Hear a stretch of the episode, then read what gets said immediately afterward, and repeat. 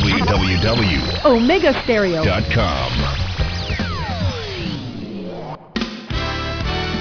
La mejor franja informativa matutina inicia a partir de este momento con un análisis completo del acontecer nacional e internacional.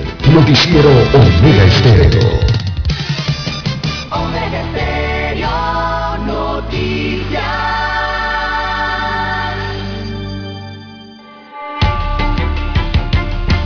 A continuación, los titulares, con los hechos que son noticias hoy.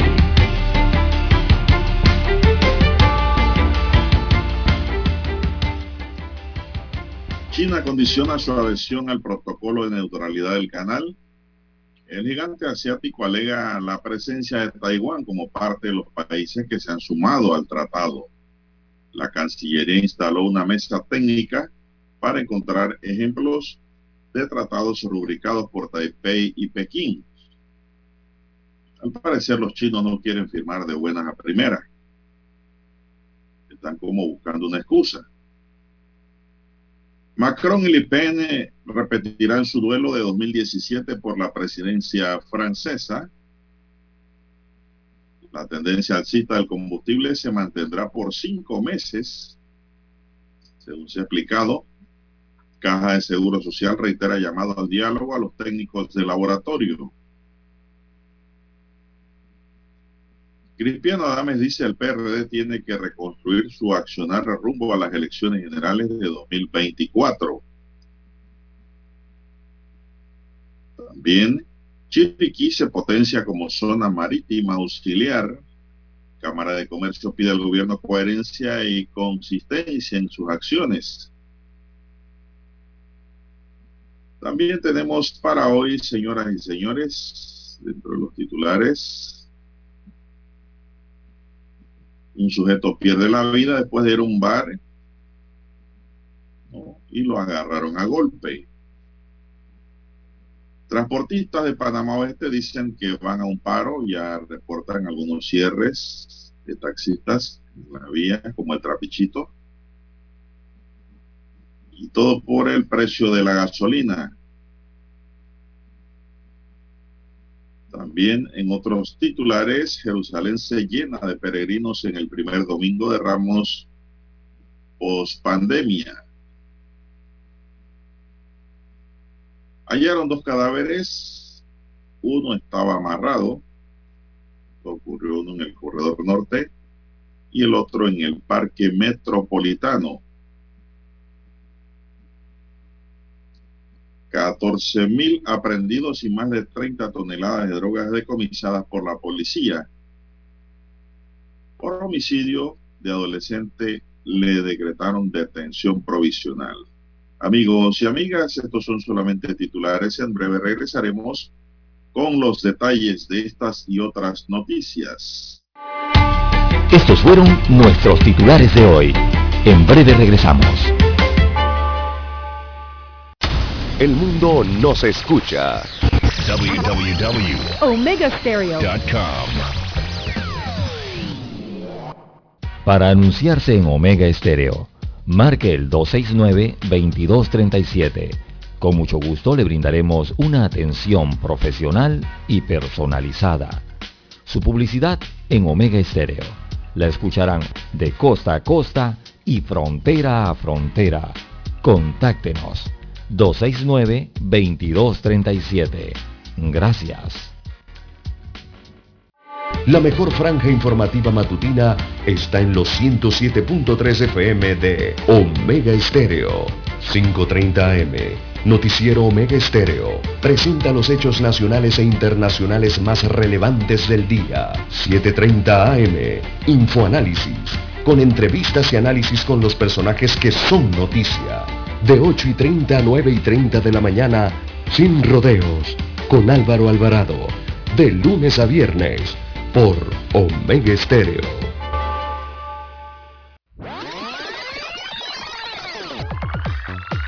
Omega Estéreo tiene una nueva app. Descárgala en Play Store y App Store totalmente gratis. Escucha Omega Estéreo las 24 horas donde estés con nuestra nueva app.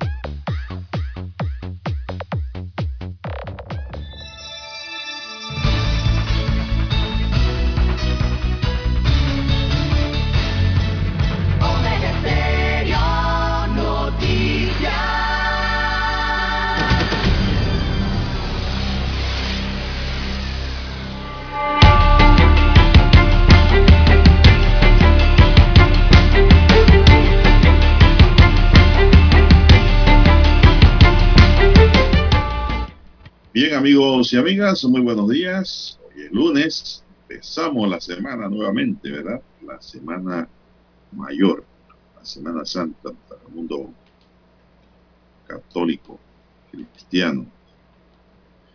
Así es, el 11 de abril del año 2022. Don Roberto Antonio Díaz está en el tablero de controles. En la mesa informativa les acompañamos César Lara y Juan de Dios Hernández Sanz para llevarle las noticias, los comentarios y los análisis de lo que pasa en Panamá y el mundo en 2 horas de información. Iniciando la jornada como todos los días lo hacemos con mucha fe y devoción, agradeciendo ante todo a Dios Todopoderoso por la oportunidad que nos da de poder compartir esta nueva mañana y de esta forma llegar hacia sus hogares, acompañarles en sus automóviles y en sus lugares de trabajo, además donde quiera que usted se encuentre. Gracias por esperarnos, gracias por acompañarnos, gracias por estar con nosotros. Su noticiero Omega, el primero con las últimas, su noticiero para gente pensante.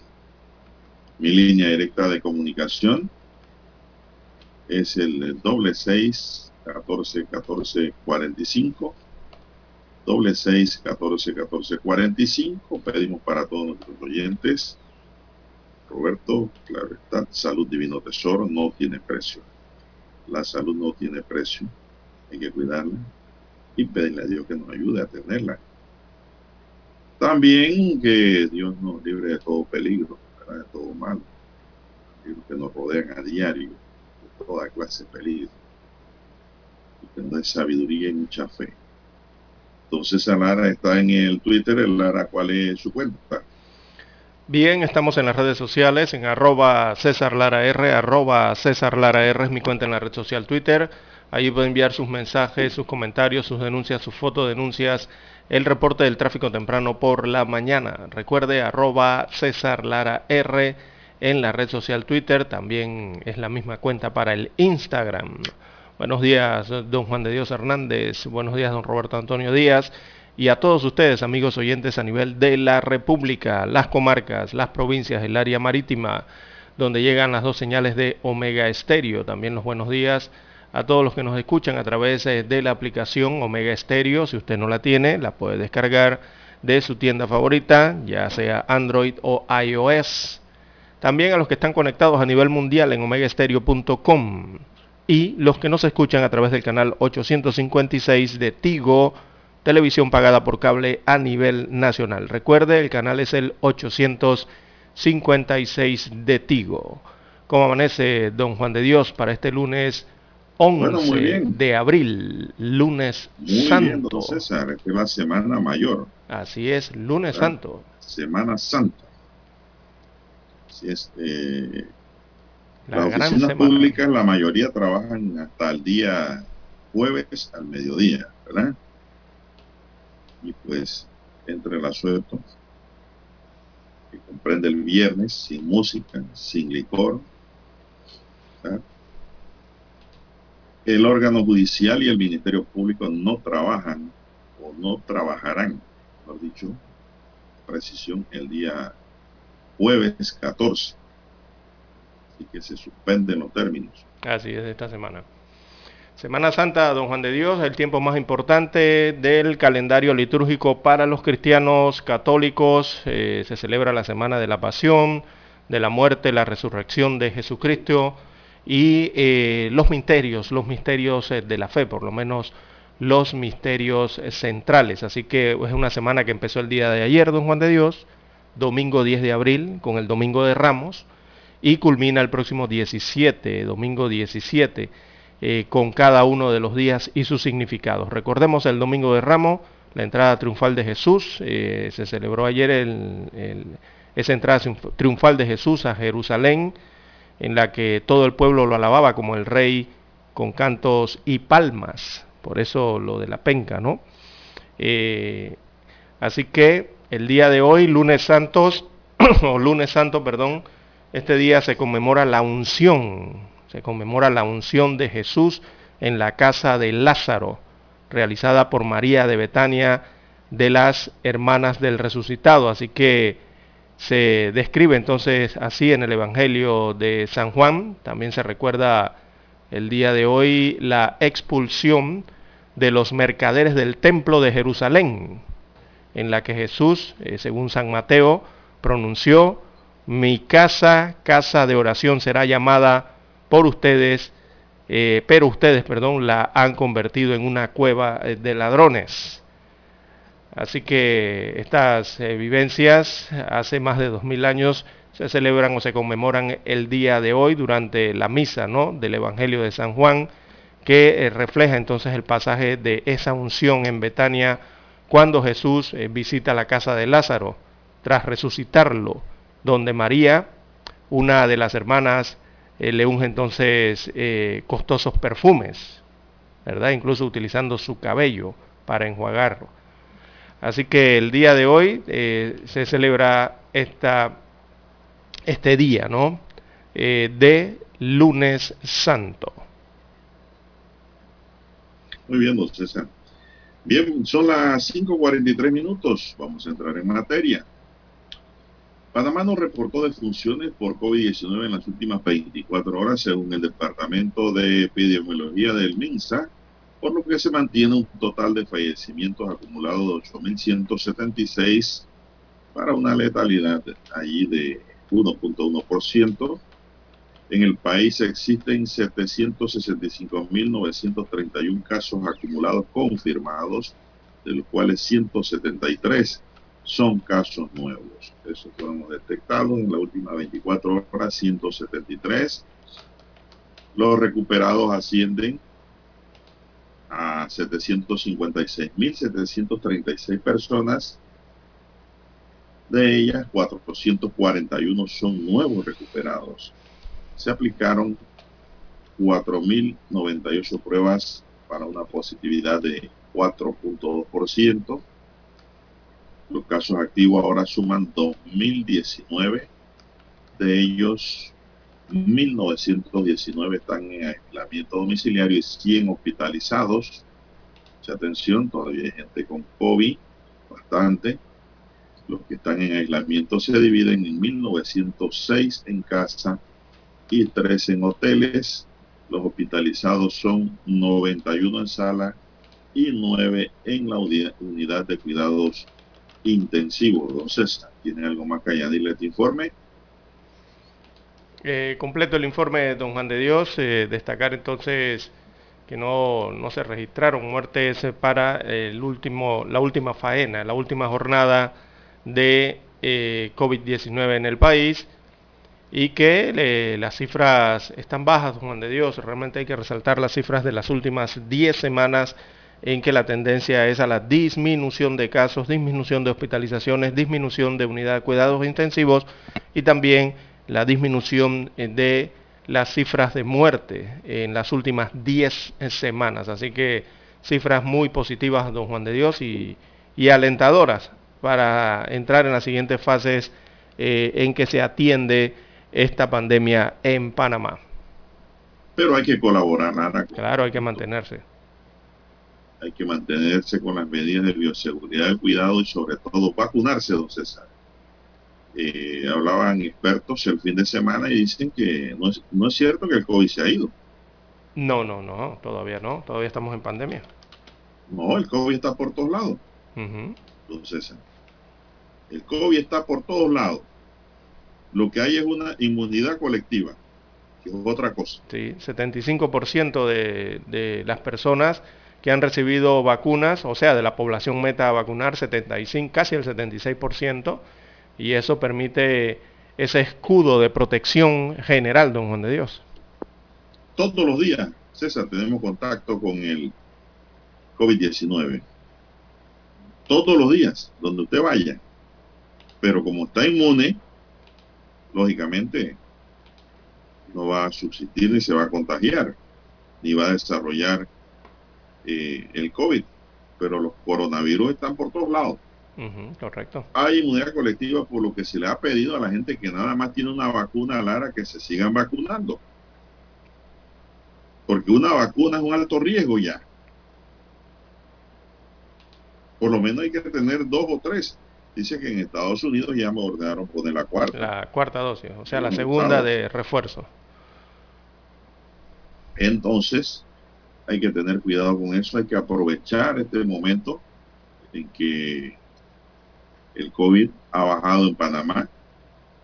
Se está contagiando menos porque hay inmunidad, pero hay que seguir buscando la inmunidad, don César. No hay que descuidarse. Claro, hay que aprovechar esa desaceleración en la transmisión de la enfermedad que ha influido tanto en los indicadores de las hospitalizaciones como en los indicadores de los fallecimientos. ¿Por qué hay menos fallecimientos? Bueno, debido a la reducción de la incidencia de casos graves. Por eso escuchamos de 0 fallecimientos o 1, o si acaso 2 fallecimientos por día. Así que se observa una disminución que sigue siendo progresiva en cuanto al tema de los fallecimientos, las muertes es importante. Por eso vemos tantos ceros marcados, ¿no? en los días que han transcurrido en estas últimas semanas, una reducción importante. Así es, don César. En todos lugares hay coronavirus, pero lo que hay es una inmunidad social. ¿Usted cree que Sandra Sandoval, que celebró el fin de semana a sus 52 años, en una plaza llena de gente a reventar, ahí no había coronavirus? Por ahí andaba. Por ahí andaba. Por ahí andaba. Lo único que la gente tiene su inmunidad, sus vacunas. Exacto. Y el RT está abajo. El RT en la mitad del país. Y por eso no desarrollan el COVID. Exacto. Y en la mitad del país.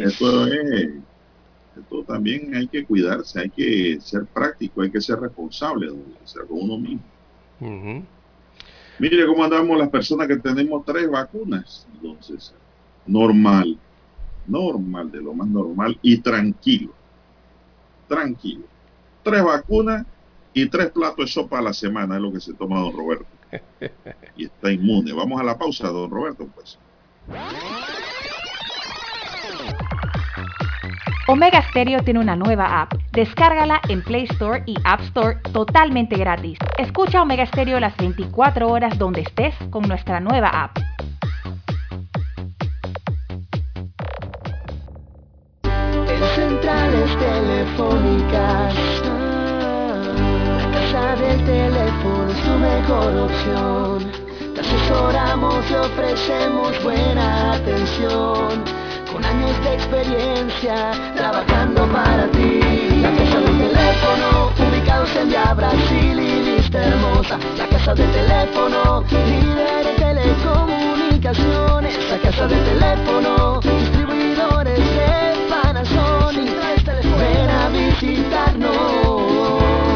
La casa del teléfono. 229-0465, lsdtcorp.com. Distribuidor autorizado Panasonic. Para anunciarse en Omega Estéreo, marque el 269-2237. Con mucho gusto le brindaremos una atención profesional y personalizada. Su publicidad en Omega Estéreo. La escucharán de costa a costa y frontera a frontera. Contáctenos. 269-2237. Gracias.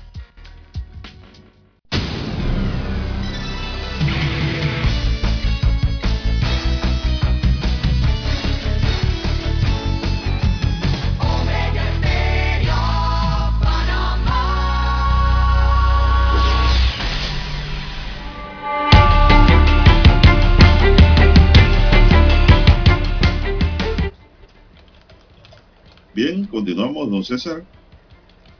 El programa ampliado de inmunización PAI reveló en su informe diario que se han aplicado en Panamá 7.983.601 dosis de vacunas contra la COVID-19. De esta cantidad, 3.452.332 corresponden a primera dosis. Mire usted, 3.4 millones. Aquí corresponden a primera dosis. 3.044.843 a segunda dosis y 1.472.800 a la dosis de refuerzo, es decir, la 3. La cobertura de la población meta a partir de los 5 años de 87% con dos dosis es de 76.7% y con refuerzo es de 47%. La cobertura de la aplicación de dosis en la población pediátrica de 5 a 11 años es de 50.9% con 370.439 dosis colocadas. En la jornada de ayer domingo se colocaron 1.018 dosis en San Miguelito, según un informe preliminar enviado por la dirección regional. Las otras regiones no enviaron informe, pero también fueron vacunadas mucha gente. Bien, sí, son las 6:52 minutos. 75% de la población meta, entonces, está vacunada, según los porcentajes.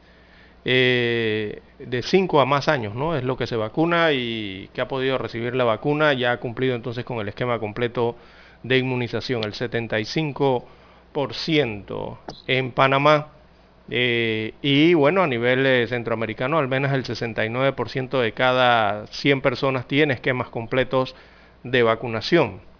Y el 79% ha recibido al menos una dosis de la vacuna contra la COVID-19, siendo uno de los países que tiene mayor proporción de población completamente inmunizada. Está por encima de la media mundial, Panamá. Así que bien en ese sentido. Bueno, don César, y nos llegan informes ya de Panamá Oeste.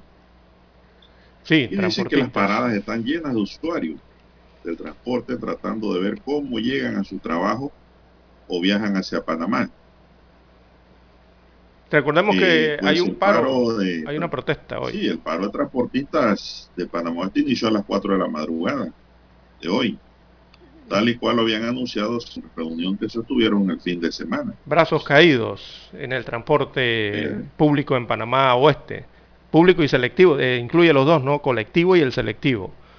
Bueno, ellos están solicitando... haciendo bingo.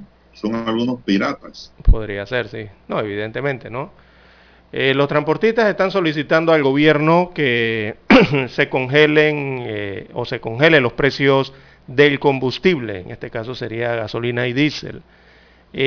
Con este paro o esta protesta que ellos realizan hoy, evidentemente están afectando la movilidad de miles de ciudadanos en la provincia de Panamá Oeste. Como ya usted bien ha señalado, los primeros reportes llegan desde tempranas horas de la madrugada de hoy con paradas que están completamente llenas, abarrotadas de usuarios y usuarios o ciudadanos en este caso buscando alternativas para poder llegar a sus lugares de destino. Principalmente los destinos son hacia Ciudad Capital, don Juan de Dios.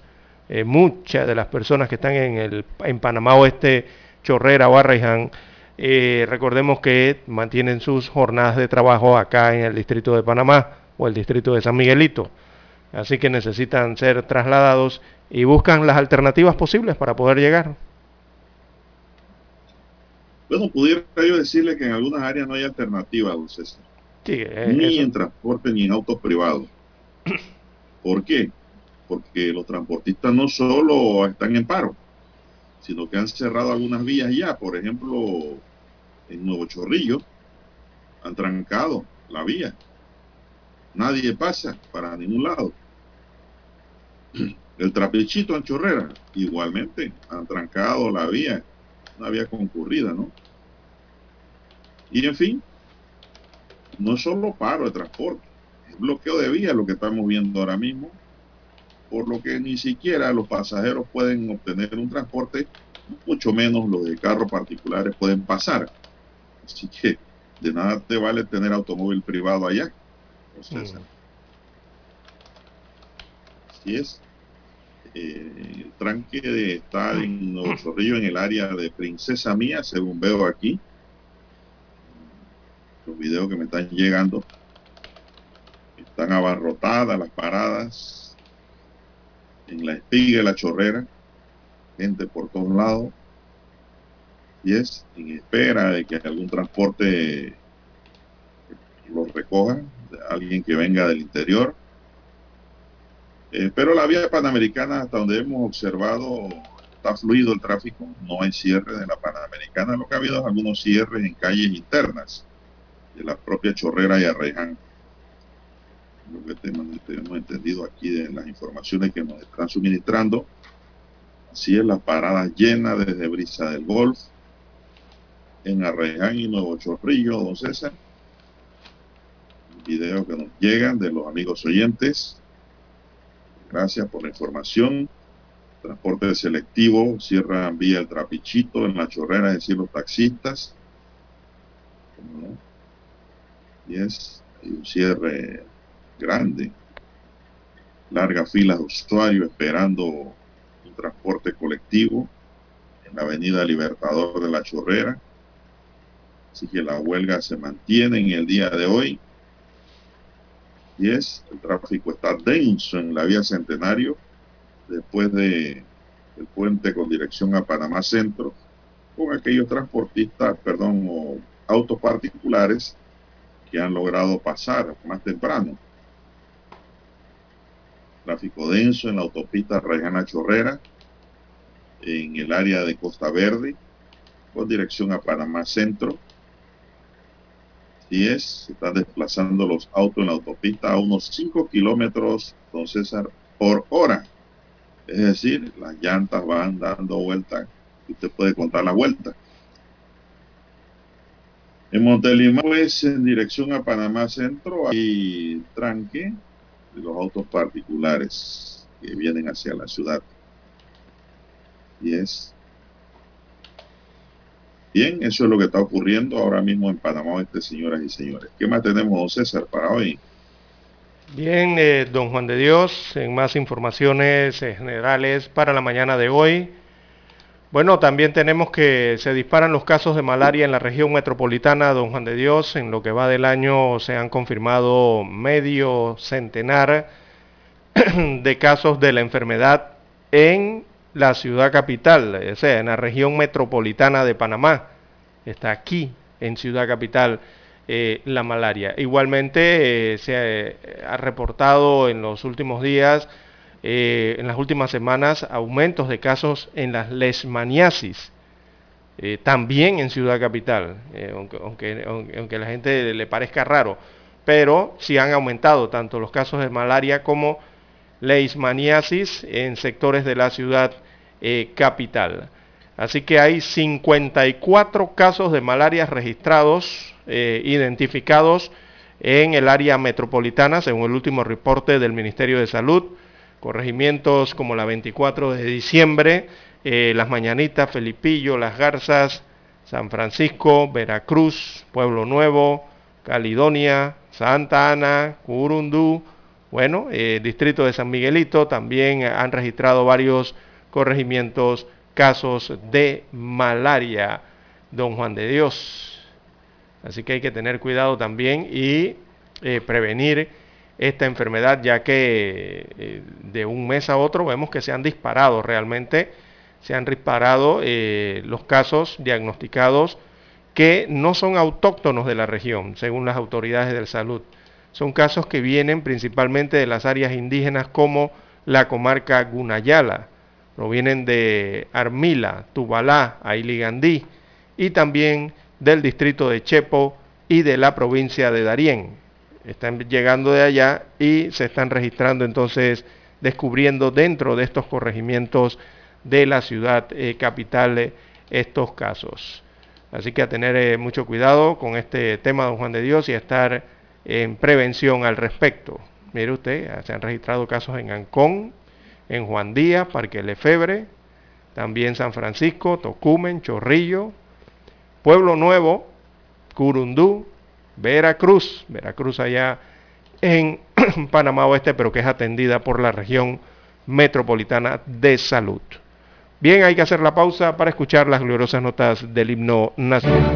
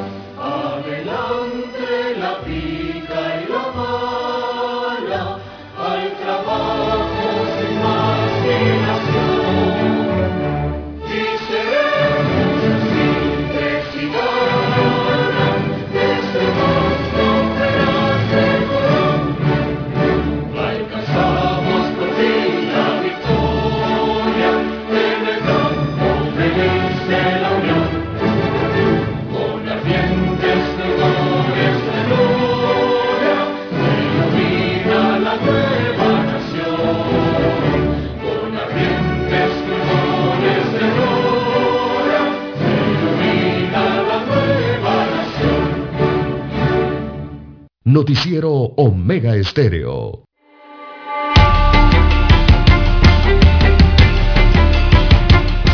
Bien, señoras y señores, continuamos.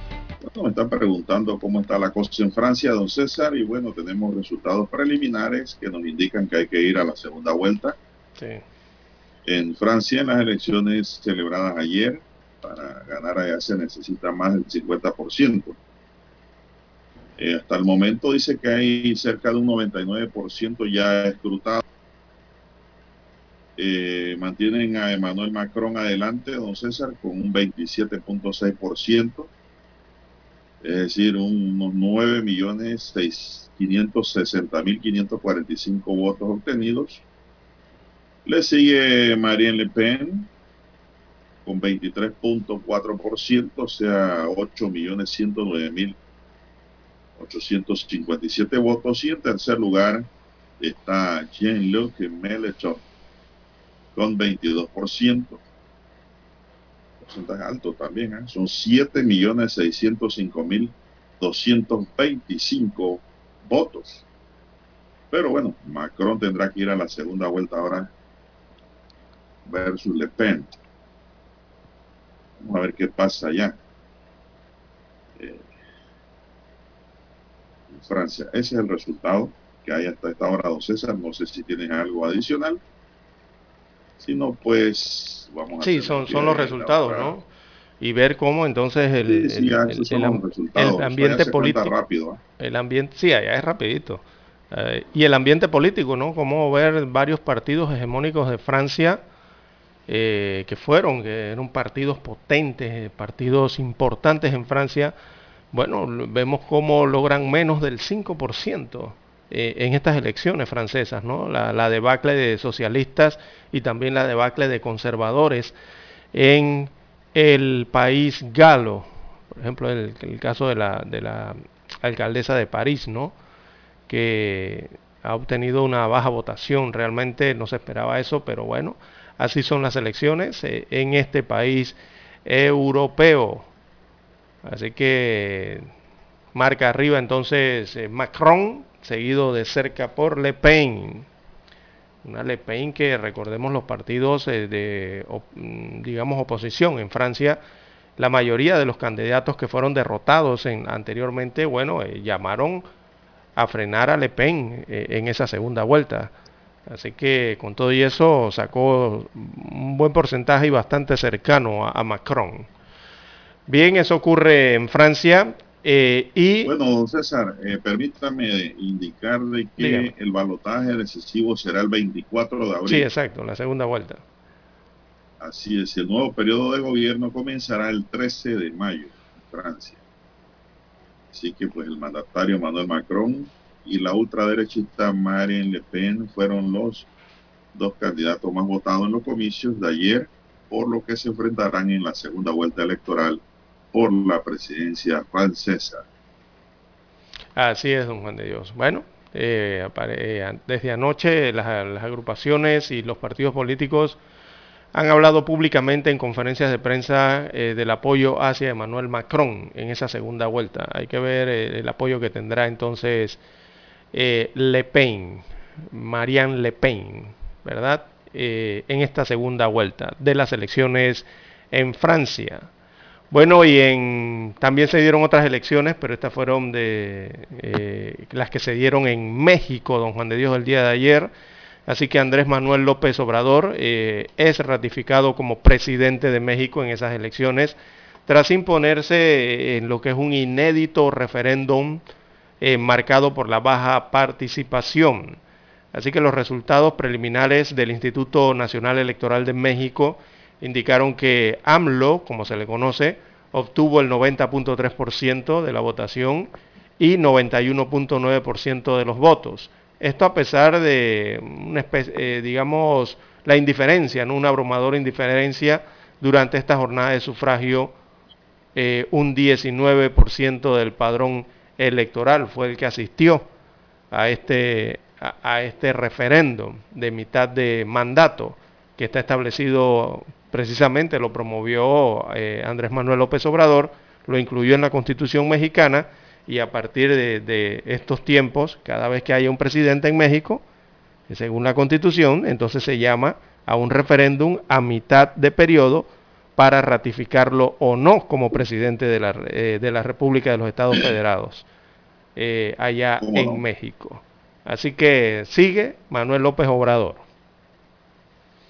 Entonces, un oyente, buenos días a la mesa. Pasé como a las 5 de la mañana por la autopista llegando a La Espiga y pude ver un montón de buses parados en línea en dirección hacia Panamá. Don César, dice este oyente que vio el tema. Acá nos escribe otro oyente, nos manda foto del Trapichito, una entrada, un pocotón de barriadas hacia el norte, también paralizado, gracias al amigo don Víctor que nos envía esa fotografía. Bueno, yo no creo que él tenga problemas porque él anda en moto, don César. Así que ojalá se le haya ocurrido ir en moto hoy. No creo que vaya en carro grande por esas vías hoy de cierre y de protestas. Bueno, el gobierno nacional va a tener que prestarle atención a esto, don César, hoy mismo, porque esto no puede continuar. Va a tener que buscar una salida. Yo no sé cuál sea la salida. Realmente hay mucha gente pensante, supuestamente en el gobierno, para encontrar un punto allí de equilibrio para los transportistas que se quejan del alto precio del combustible. Hoy hay una reunión para tratar el tema por parte del gobierno central. Lo que no se ha confirmado aún es si los que están protestando, o sea, si los transportistas de Panamá Oeste estarán presentes en esa reunión o se sentarán en esa reunión. Todavía no se ha confirmado esa parte. Entonces, la reunión es con la Canatra. Sí, exacto, los representantes, ¿no?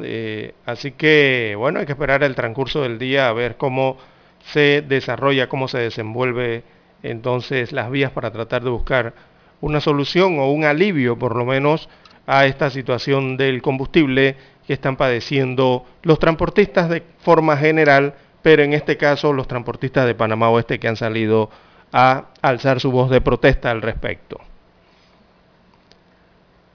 Bueno. Hay que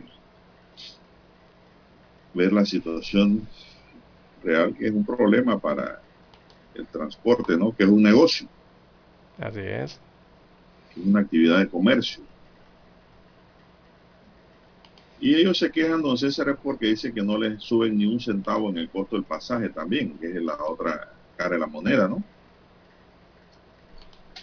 Así que es preocupante la situación que se vive, porque esto, Chorrera, toda la provincia de Panamá Este es una provincia de suma importancia, don César, y sobre todo la fluidez del tráfico hacia el interior del país y viceversa. No se debe permitir cerrar la Interamericana bajo ninguna circunstancia, don César. Tienen que ir vistiendo a los antimotines si es necesario. Nadie prohíbe protestar, pero sin cierre de vía. La vía principal no se puede cerrar. Son las 6:13 en su noticiero Ministerio, el primero con las últimas. ¿Hay alguna pausa, don Roberto? Vamos a la pausa y volvemos.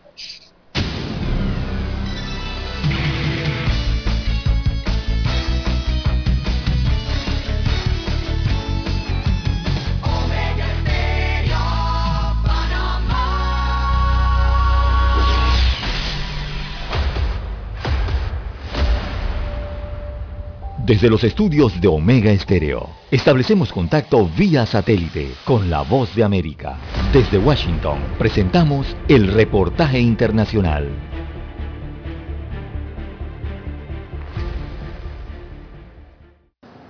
Economistas en Venezuela dudan que la economía venezolana llegue a crecer este año un 20%, tal como lo proyecta la consultora financiera Credit Suisse. Adriana Núñez Rabascal nos explica el escepticismo de los expertos. Los pronósticos de Credit Suisse para Venezuela dibujan una brusca recuperación de la economía, que es puesta en duda por analistas venezolanos. Si bien coinciden en que en 2022 habrá crecimiento, no creen que sea de 20%. Nuestras estimaciones preliminares para este año colocan una tasa de crecimiento positiva, pero por debajo del 10%. El economista Daniel Cadenas explica que desde 1960 Venezuela no ha experimentado una alza mayor a 3% y hoy, con un éxodo de 6 millones de venezolanos y con fallas constantes en servicios de agua y electricidad, es difícil que lo logre.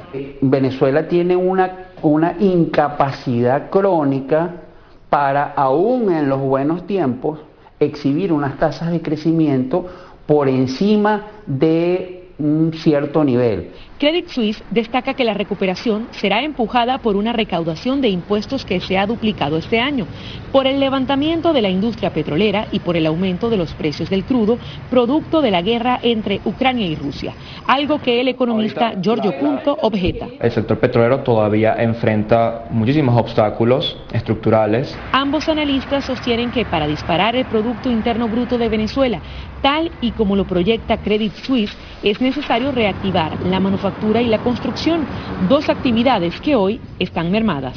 Adriana Núñez Rabascal, Voz de América, Caracas.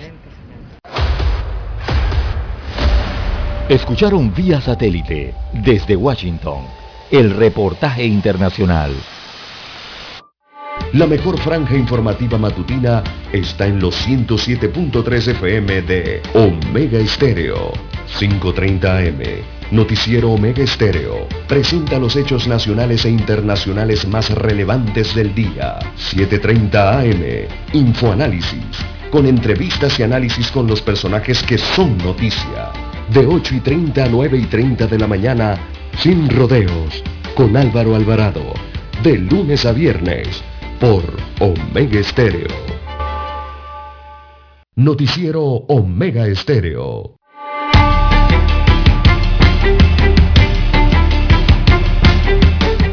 ¿Qué hora tenemos ya, don César? Bien, las 6:17 minutos de la mañana en todo el territorio nacional. Don Juan de Dios, y cuando usted conduce su automóvil, don Juan de Dios, y a todos los amigos oyentes, cierre bien las puertas cuando conduce su automóvil. Circula en redes sociales, yo creo que usted me mandó también este video al WhatsApp, el modus operandi de delincuentes en plena vía, don Juan de Dios. Varios sujetos unidos, evidentemente para un complot, según este video, intentaron robarle al conductor de un auto tipo camioneta, este es un Sportage, en plena vía, don Juan de Dios. Esto ocurrió en el corregimiento de Betania, en el sector de Villa Cáceres. Así que las imágenes del video se ve como el auto donde la víctima es rebasado, el auto es rebasado por un auto tipo taxi, transporte selectivo, hasta llegar a una intercepción en la que detiene su marcha.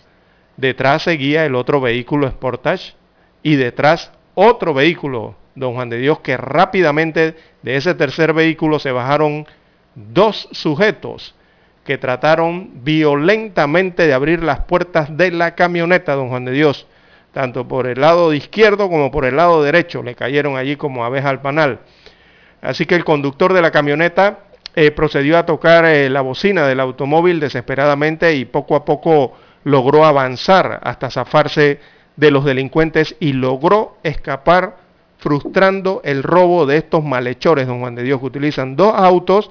Uno lo colocan delante para frenarlo usted y viene otro por detrás, que son donde se bajan los malhechores para intentar abrir las puertas de su vehículo e ingresar y bueno, ahí desarrollar cualquier tipo de delito, ya sea el secuestro o robarle el automóvil.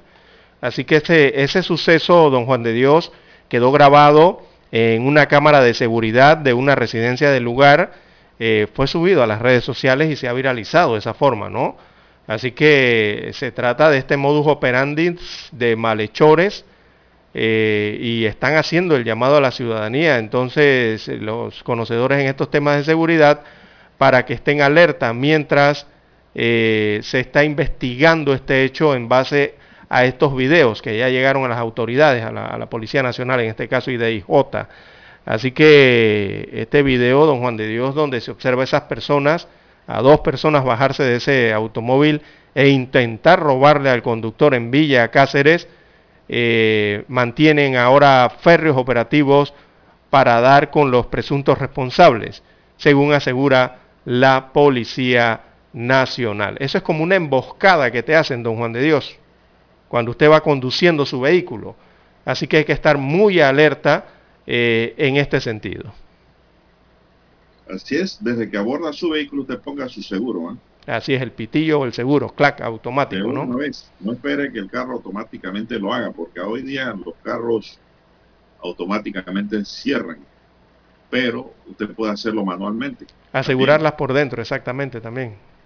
Pero usted toma, no espere arrancar, que ponerse cinturón, que poner buena música, que buscar Omega Estéreo en la pantalla, nada de eso.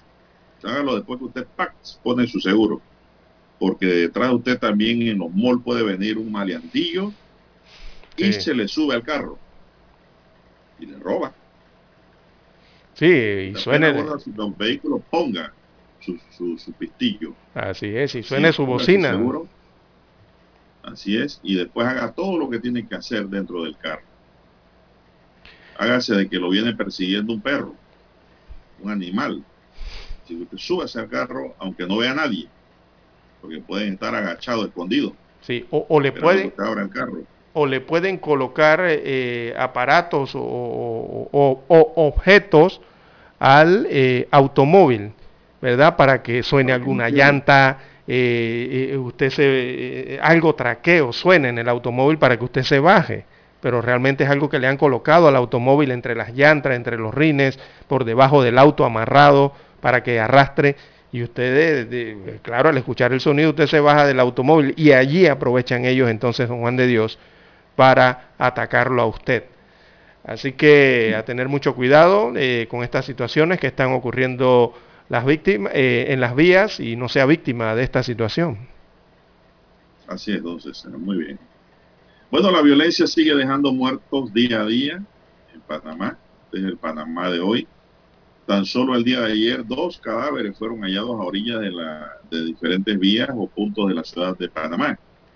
El primer hecho se registró aproximadamente a las 8 de la mañana, cuando un hombre, quien tuvo un desperfecto mecánico en el corredor norte a la altura de los Andes de San Miguelito, se detuvo a buscar agua. Se había quedado sin agua el auto. El vehículo se le había recalentado cuando se dirigía a la ciudad. Para su sorpresa, en vez de hallar agua, encontró un cadáver. El olor putrefacto era fuerte, y al acercarse un poco al lugar donde provenía el hedor, dio con el cuerpo. De inmediato el ciudadano llamó a la policía, quienes minutos después llegaron a la escena y confirmaron el hecho. La víctima no mantenía documentos que lo identificaran. El Ministerio Público llegó a la escena para realizar la debida investigación. El cuerpo fue llevado a la morgue judicial para determinar la causa de muerte. Posteriormente, a las 12:15, otro cadáver fue encontrado. Esta vez el cuerpo estaba en el Parque Metropolitano, en la avenida Juan Pablo II, barrio Curundú, en el corregimiento de Ancón. Se conoció que la policía recibió la llamada sobre el cuerpo que se mantenía en dicho lugar, y al llegar observaron una gran cantidad de aves de rapiña rondando el cadáver. La víctima era un hombre cuyo cuerpo ya había entrado en estado de descomposición. De acuerdo a una fuente policial, dicho cuerpo estaba a unos metros de la orilla de la vía del área boscosa, destaca El Siglo. La víctima vestía un suéter de color azul, pantalón jean azul, y se mantenía de costado derecho con las manos atadas con tape transparente y suncho blanco. Agregaron que no mantenía documentos que lo identificaran. Ese levantamiento se dio como a las 3 de la tarde. De enero a marzo de este año, de acuerdo a datos del Ministerio de Seguridad, se han registrado 101 asesinatos. Imagínense ustedes, de enero a la fecha. Es increíble. Aquí nos estamos salvadorizando. Ninguna de las víctimas mantenían documentos de identificación. En ambos casos, los cuerpos habían entrado en estado de descomposición. Así es, don Juan de Dios. Las investigaciones se inician, pero recordemos que tiene que haber un reconocimiento en la morgue judicial para fortalecer e iniciar la investigación, los acercamientos y las relaciones del difunto. Y eso hay que tener mucho cuidado con eso.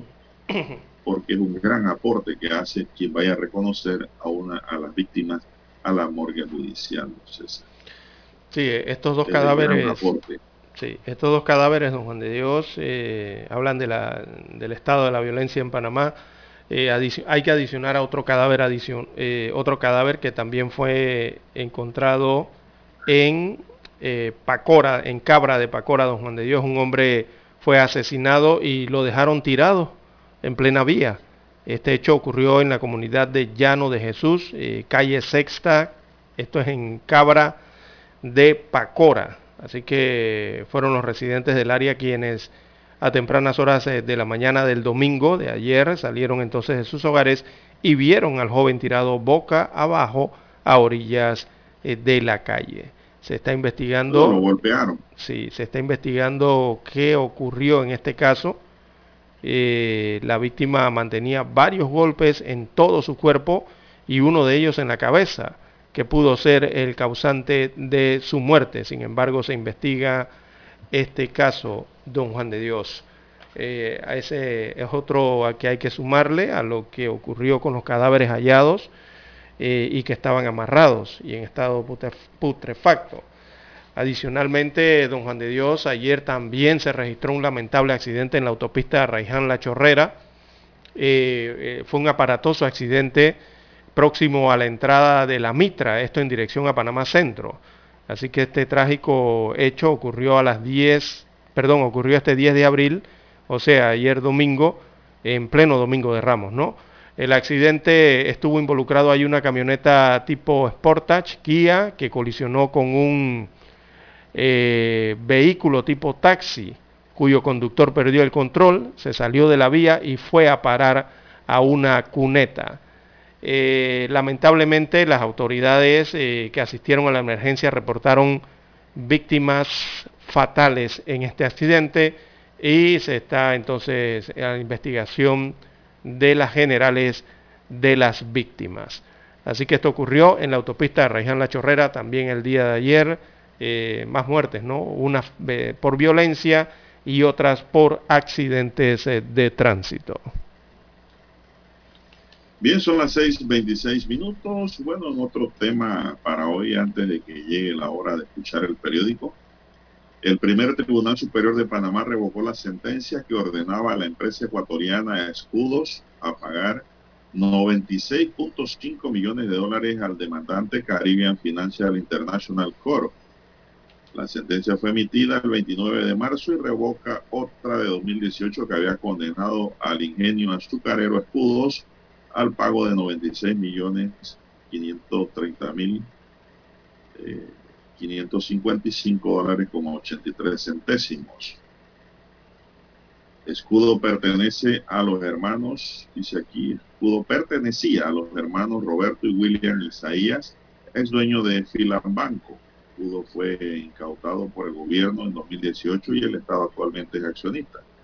Se probó la ilicitud del contrato suscrito el 29 de octubre de 2020 entre Caribbean Financial International Corp y Transigner S.A. Ese convenio fue simulado con la intención de desviar fondos del grupo Isaías, en su momento dueño de Escudos, a través de la offshore panameña controlada por el mismo grupo. La Procuraduría Ecuatoriana presentó las pruebas y argumentos para demostrar la simulación del contrato. Este convenio fue simulado con la intención de desviar fondos del grupo expropietario de Escudos a través de la offshore panameña controlada por el mismo grupo. Se simulaba una transferencia de dinero de una empresa a otra para evitar las incautaciones de los bienes de los Isaías por parte del Estado ecuatoriano. Vuelve a Panamá a brillar a nivel internacional, don César, por la famosa offshore. Bien, vamos a una pausa, pues, don Roberto. Vamos a la pausa para escuchar el periódico. Para anunciarse en Omega Estéreo, marque el 269-2237. Con mucho gusto le brindaremos una atención profesional y personalizada. Su publicidad en Omega Estéreo la escucharán de costa a costa y frontera a frontera. Contáctenos 269-2237. Gracias. Omega Estéreo, 24 horas en FM Estéreo. Desde los estudios de Omega Estéreo, establecemos contacto vía satélite con la Voz de América.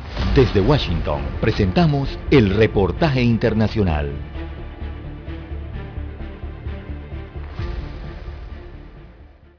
Un mandato para la vacunación obligatoria contra el COVID-19 para todos los empleados federales en Estados Unidos está vigente luego del fallo emitido por el Tribunal de Apelaciones del Quinto Circuito, que sin embargo dejó claro que aquellos que no lo puedan hacer por razones médicas o religiosas tienen una exención. La medida, que había sido impuesta por el presidente Joe Biden en septiembre de 2021, había sido impugnada en enero por un juez del Distrito Sur de Texas.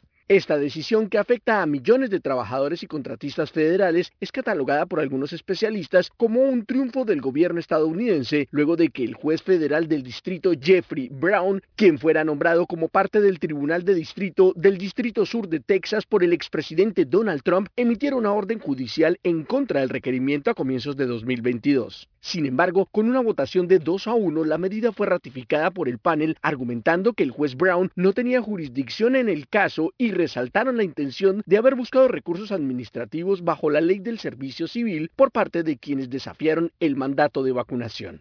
La impugnación propuesta en enero estaba basada en una opinión reciente de la Corte Suprema de Justicia de los Estados Unidos, que aseguraba que el gobierno no puede obligar a los empleados privados a exigir la inmunización de sus trabajadores, mientras que los abogados defensores aseguraron que la Constitución otorga al presidente, en su rol de jefe de la Fuerza Laboral Federal, el poder para exigir la inoculación de sus colaboradores. Según datos oficiales, el mandato de vacunación afecta a más de 84 millones de trabajadores y contratistas del Estado en todo el país.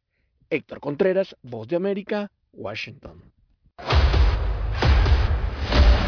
Escucharon vía satélite, desde Washington, el reportaje internacional.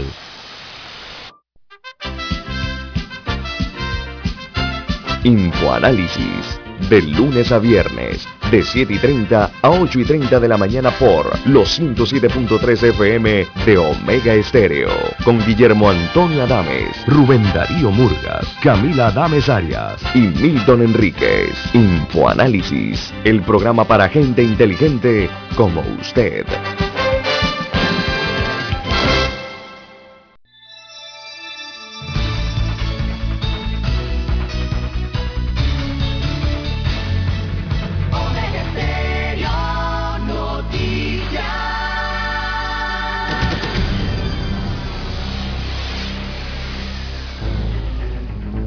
Las noticias impresas en tinta sobre papel. Con ustedes, escuchando el periódico. Los titulares de las primeras planas de los diarios estándares de circulación en Panamá. Bien, amigos oyentes, el diario La Estrella de Panamá presenta hoy en su portada 8 titulares. El principal: Taiwán, la piedra en el camino para la adhesión de China al Tratado de Neutralidad.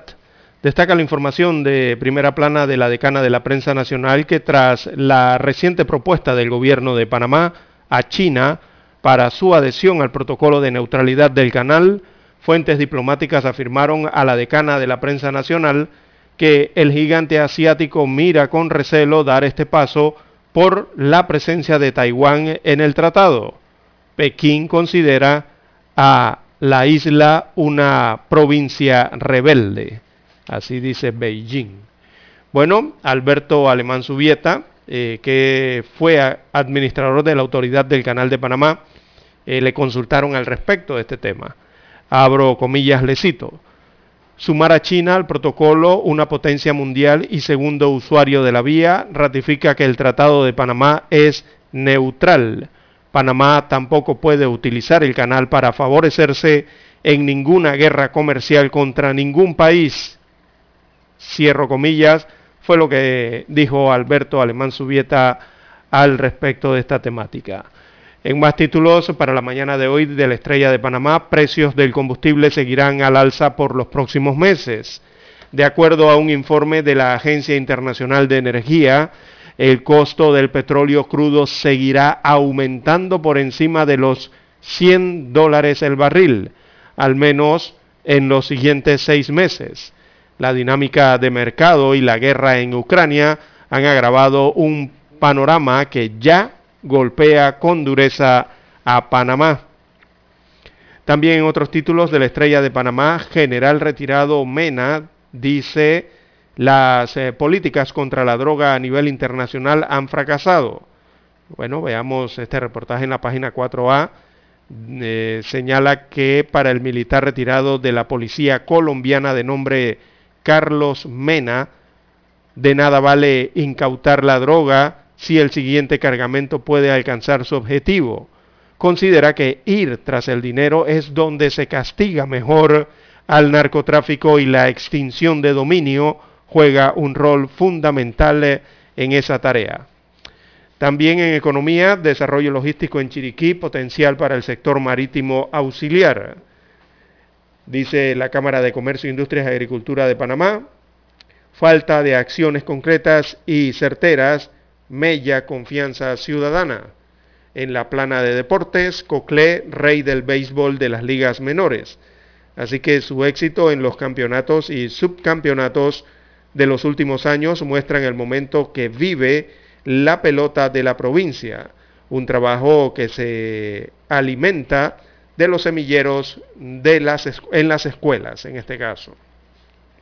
También para hoy la Estrella de Panamá titula: canciller austriaco se reunirá hoy con Putin. Así que el jefe del gobierno austriaco, el conservador Karl Nehammer, será el primer líder de la Unión Europea en reunirse con el presidente ruso Vladimir Putin desde que lanzó la invasión a Ucrania. El encuentro será en Moscú, y con él que quiere entonces, según el canciller austriaco, contribuir a la salida pacífica del conflicto desatado en el este de Europa, destacan las internacionales de la Estrella de Panamá. Bien, la fotografía principal del diario La Estrella de Panamá la titulan: Semana Santa sin restricciones anti-COVID. Bueno, en ella se muestran a los fieles cristianos de diferentes denominaciones celebraron en Panamá el Domingo de Ramos, dando inicio oficial a la Semana Santa. Esta será la primera vez en 2 años que se autorizan procedimientos y viacrucis, antes restringidos por la pandemia. Bien, estos son los títulos que presenta en portada la Estrella de Panamá. Pasamos ahora a revisar la primera plana del diario La Prensa. Así es, La Prensa para hoy nos dice: no hay garantías ni sana competencia para seguir en Panamá, dice la empresa Digicel. La era de Digicel en Panamá ha terminado. Óscar Arellano, gerente de operaciones, explicó las razones que han empujado la liquidación voluntaria de la empresa. Advierte que el país no está garantizando principios de equidad para que se mantengan 3 telefónicas activas. Tocumen iniciará proceso de concesión en la terminal de Colón. Tocumen S.A. concesionará la administración de la terminal de Colón para reducir las pérdidas que genera su operación. La Guatemala que los Martinelli dejaron atrás. Hay un reportaje. Ricardo Alberto y Luis Enrique Martinelli, destaca hoy el diario La Prensa, pues estuvieron allí y pues dejan atrás allí parte de la historia, de su historia, de haber estado detenido luego de ser extraditado a Estados Unidos. Los hermanos confesaron su delito y un juez federal dictará sentencia el próximo mes. Es un reportaje que tiene hoy La Prensa. López Obrador seguirá en la presidencia de México tras referéndum con baja participación. El presidente mexicano Andrés Manuel López Obrador seguirá en el poder hasta 2024 al imponerse la opción que defendía su continuidad en un referéndum con baja participación celebrado este domingo, informó la autoridad electoral. Corte le pone freno a licencias con sueldo. Mucha atención, don César, con esta noticia. La controvertida figura legal de la licencia con sueldo, que permitía a algunas autoridades locales tener 2 salarios del Estado, es inconstitucional porque representa un fuero, un privilegio, señala la distinguida magistrada que ha venido a poner orden en la Corte, María Eugenia López, presidenta de este órgano del Estado. Hay que revisar ahora esa nota con detenimiento, don César. Sí. Se registran 173 nuevos contagios de COVID-19. No hay decesos en las últimas horas. El Ministerio de Salud informó el domingo 10 de abril que en las últimas 24 horas se registraron 173 nuevos contagios de la COVID-19.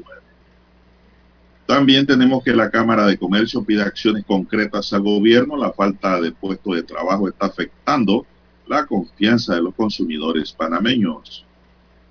Para la Cámara, los constantes cierres de calles afectan el proceso de recuperación económica. Esto lo dice Román Divillet. Tribunal celebrará juicio por caso de máquinas pinchadoras. El juzgado primero liquidador de causas penales llamó a juicio al exdirector del Consejo de Seguridad, Gustavo Pérez, y al exdirector del PAN, Giacomo Tamborelli, por la supuesta comisión del delito de peculado en la investigación adelantada por la pérdida de una máquina pinchadora. Primera misión privada del espacio se acopla a la Estación Espacial Internacional. La NASA se unió a Acción y a SpaceX para comercializar la llamada órbita terrestre baja. Acción prevé construir su propia estación espacial privada, cuyo primer módulo será lanzado en el año 2024. Culmina la visita in situ de mecanismos anticorrupción de la OEA a Panamá, con la participación de 12 instituciones públicas, 6 organizaciones de la sociedad civil.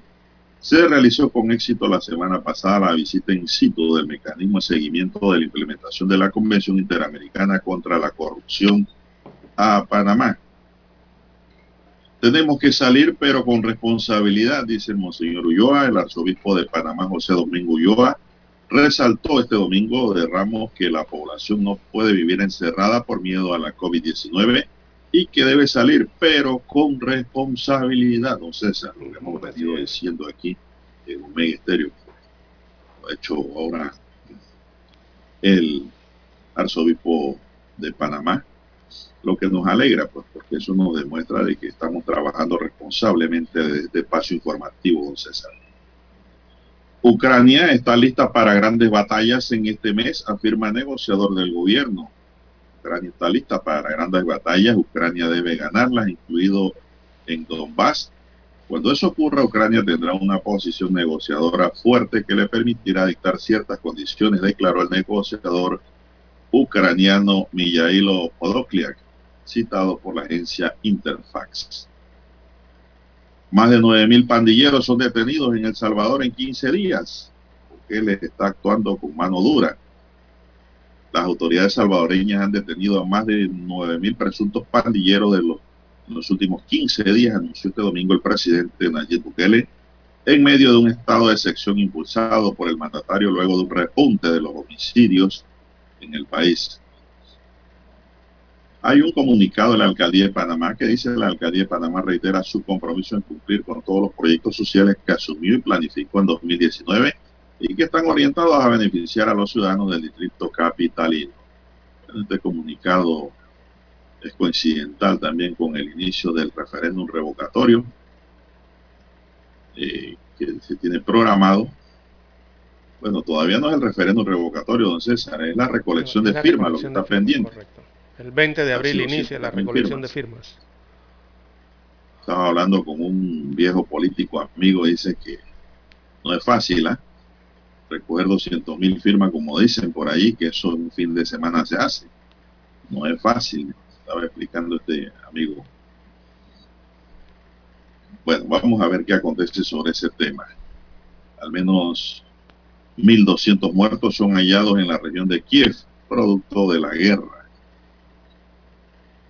Balotaje en Francia, volverá a enfrentar a Emmanuel Macron y Marine Le Pen, dice el último titular que le puedo ofrecer del diario La Prensa. Amigos y amigas, hasta aquí la lectura de los titulares correspondientes a la fecha. Vamos a una pequeña pausa y regresamos con más.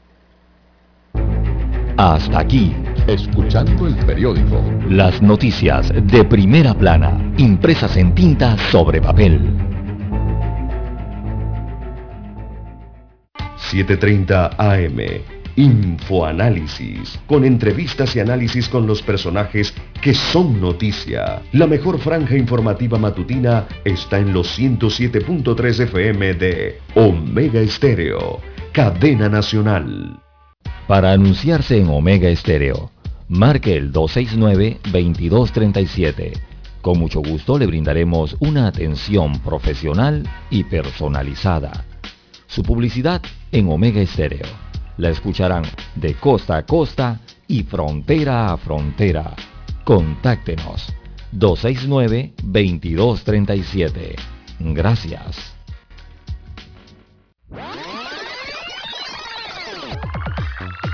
Omega Stereo tiene una nueva app. Descárgala en Play Store y App Store totalmente gratis. Escucha Omega Stereo las 24 horas donde estés con nuestra nueva app. Noticiero Omega Stereo. Desde los estudios de Omega Estéreo, establecemos contacto vía satélite con la Voz de América. Desde Washington, presentamos el reportaje internacional.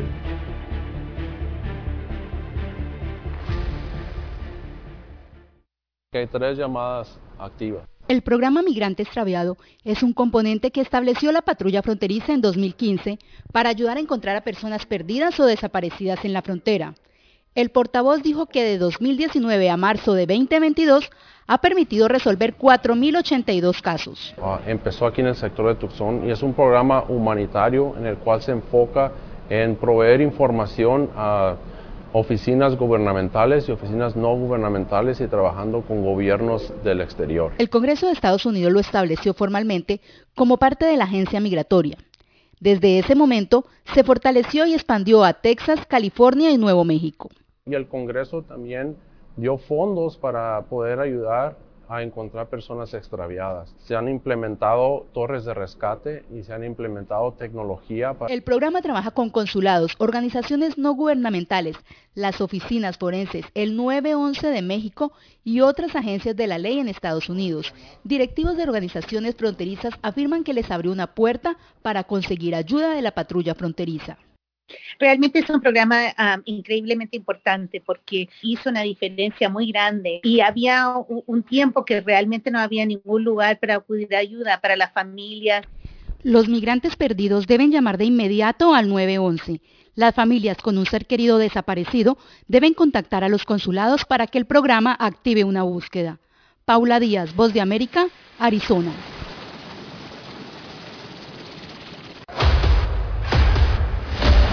Escucharon vía satélite, desde Washington, el reportaje internacional. Es momento de adentrarnos al mar de la información. Este es el resultado de nuestra navegación por las noticias internacionales más importantes en este momento.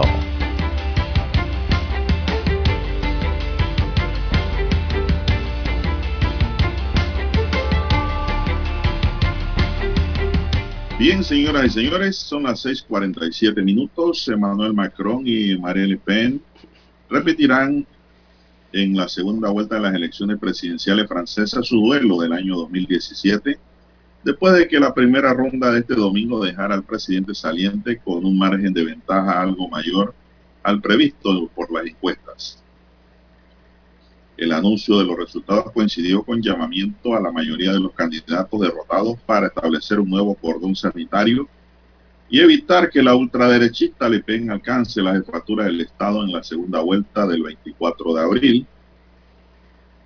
Con el 85% de los votos escrutados, pero aún sin contabilizar algunas de las mayores ciudades del país, Macron ya tenía 27,4% de los votos por un 25,05 de Le Pen, según los datos del Ministerio del Interior dados a conocer esta madrugada. Se trata del mejor resultado de la historia de la ultraderecha en una primera vuelta presidencial, destacan los medios franceses. Macron tendió la mano a todos y se mostró dispuesto a inventar algo nuevo para unir convicciones y sensibilidades diversas de cara a la segunda vuelta, según dijo en su intervención entre el ruidoso entusiasmo de los seguidores De cara a la segunda vuelta, Macron recibió casi inmediatamente el apoyo de otros candidatos para frenar a la ultraderecha en la segunda vuelta. Se trata de Picris Hidalgo, el ecologista Yannick Jadot, obtuvo 4,4%, y el comunista Fabien Roussel, que obtuvo 2,36% de votos. Ellos dijeron que votarían por él o pedirán directamente a sus seguidores que respalden al presidente Macron.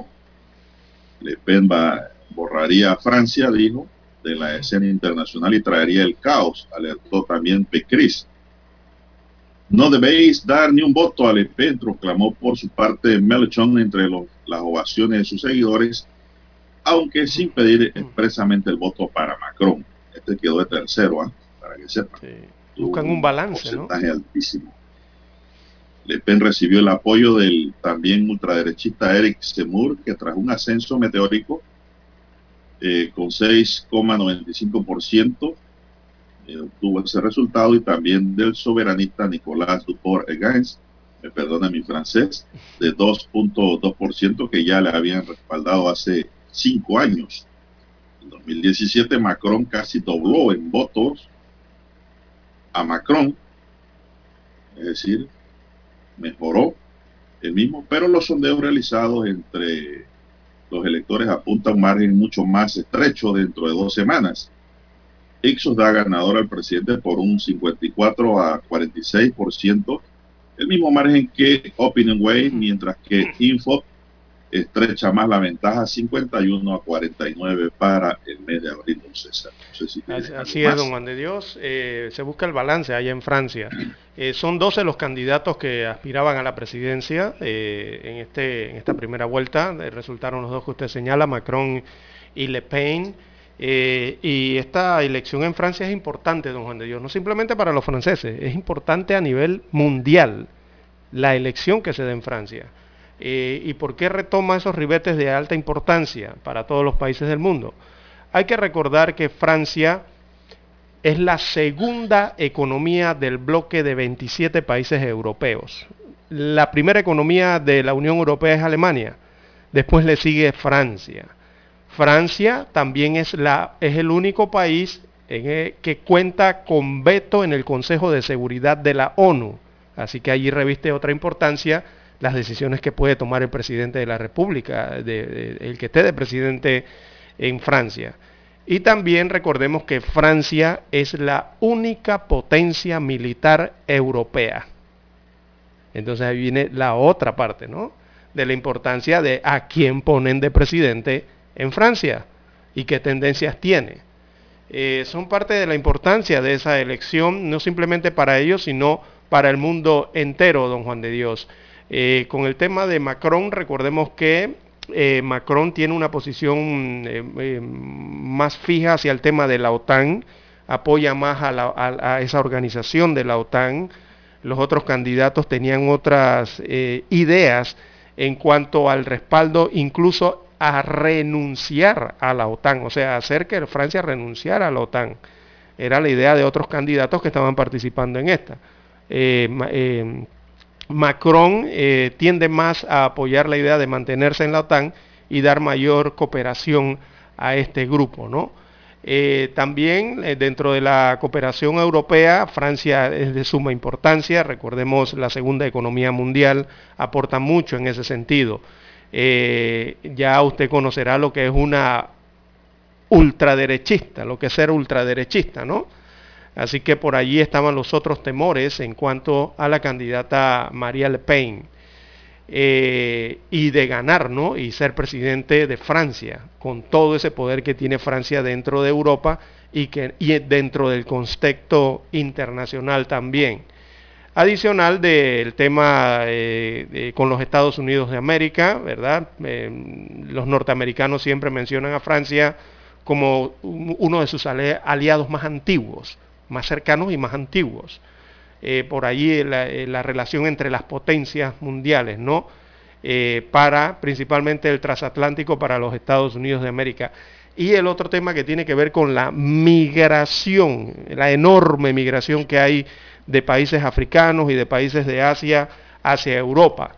precisamente el país que más les abre las puertas a la migración o el paso a la migración es Francia, ¿verdad? Abre mucho el paso de la migración hacia el Reino Unido en este caso, ¿no? Así que son temas que son importantes y que representan importancia dentro de la elección de los candidatos a la presidencia en Francia. En este caso, en esta segunda vuelta que ya se evaluará solamente a Macron y a Le Pen. Así que son temas que están sobre esta elección y las ideas o el discurso o las propuestas que tienen estos dos candidatos frente a estos dos temas de gran importancia, tanto para Europa como para el mundo. Muy bien, don César. Miles de peregrinos católicos de todo el mundo celebraron ayer domingo de Ramos en Jerusalén, tras 2 años de festejos muy limitados y sin visitantes debido a la pandemia, y en un clima de inmensa alegría marcado por canciones, banderas y hojas de palma. Los visitantes mezclados con fieles palestinos y extranjeros residentes en Tierra Santa realizaron a pie la tradicional procesión desde el santuario de Betfagé en el Monte de los Olivos hasta la iglesia de Santa Ana en la ciudad vieja, rememorando el camino que realizó Jesús en su entrada triunfal en Jerusalén. Bajo un fuerte calor y un sol muy radiante, bajaron lentamente por las laderas del monte con la cúpula dorada de fondo y hasta cruzar la Puerta de los Leones de la ciudad amurallada. Durante ese recorrido bailaron y cantaron al compás de tambores y panderetas, con cada grupo ondeando sus banderas y símbolos que decoraban las laderas del Monte de los Olivos por primera vez desde 2019, debido a las restricciones implementadas hasta hace poco para frenar el avance de la COVID-19. Este evento, junto con la bendición de los ramos y una misa en la iglesia del Santo Sepulcro, marcan el comienzo de la Semana Santa, que durante los últimos 2 años fue celebrada casi exclusivamente por miembros de la comunidad cristiana local. Esto ocurrió ayer, don César. Sí, según la agencia EFE. En Jerusalén, ¿no? Esto marcando los 2 años o las visitas limitadas que había por tema de la pandemia también allá en Jerusalén.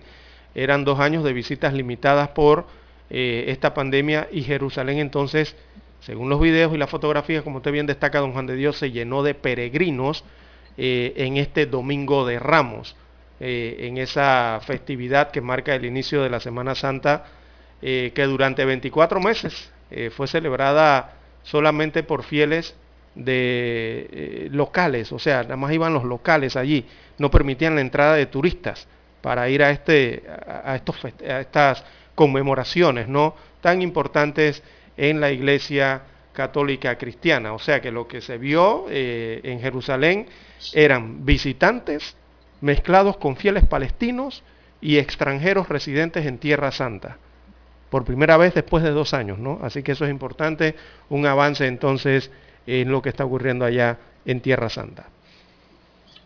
Bien, amigos y amigas, son las 6:57 minutos y me informan, don César, que ahora los transportistas han cerrado la vía interamericana a la altura de Vista Alegre en Arraiján. Es lo que dije, esa vía no se debe cerrar, pero los transportistas la han cerrado hace escasos 5 minutos. Hay largas filas de usuarios esperando a ver qué transporte los puede traer hacia la ciudad, sea legal o sea improvisado, sea pirata. Pues están en la espera para poder venir a sus trabajos. Así es, hay un tráfico denso en el área del Carrizal en dirección a Panamá Centro. Las paradas están abarrotadas, filas largas de gente esperando a ver cómo pueden subir a un bus que los traiga hacia la ciudad.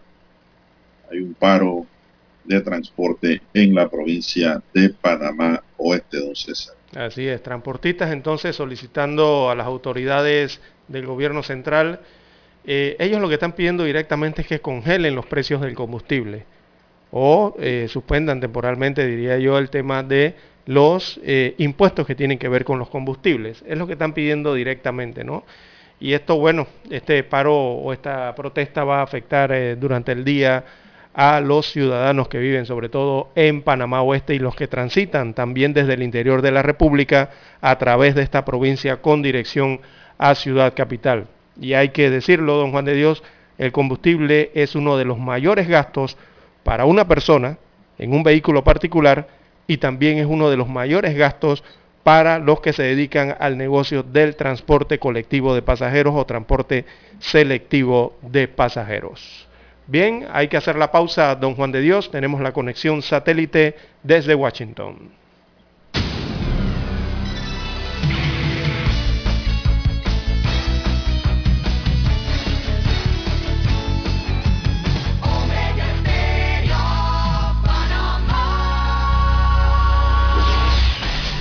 El satélite indica que es momento de nuestra conexión. Desde Washington, vía satélite.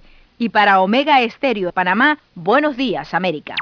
Buenos días, América. Vía satélite. Desde Washington.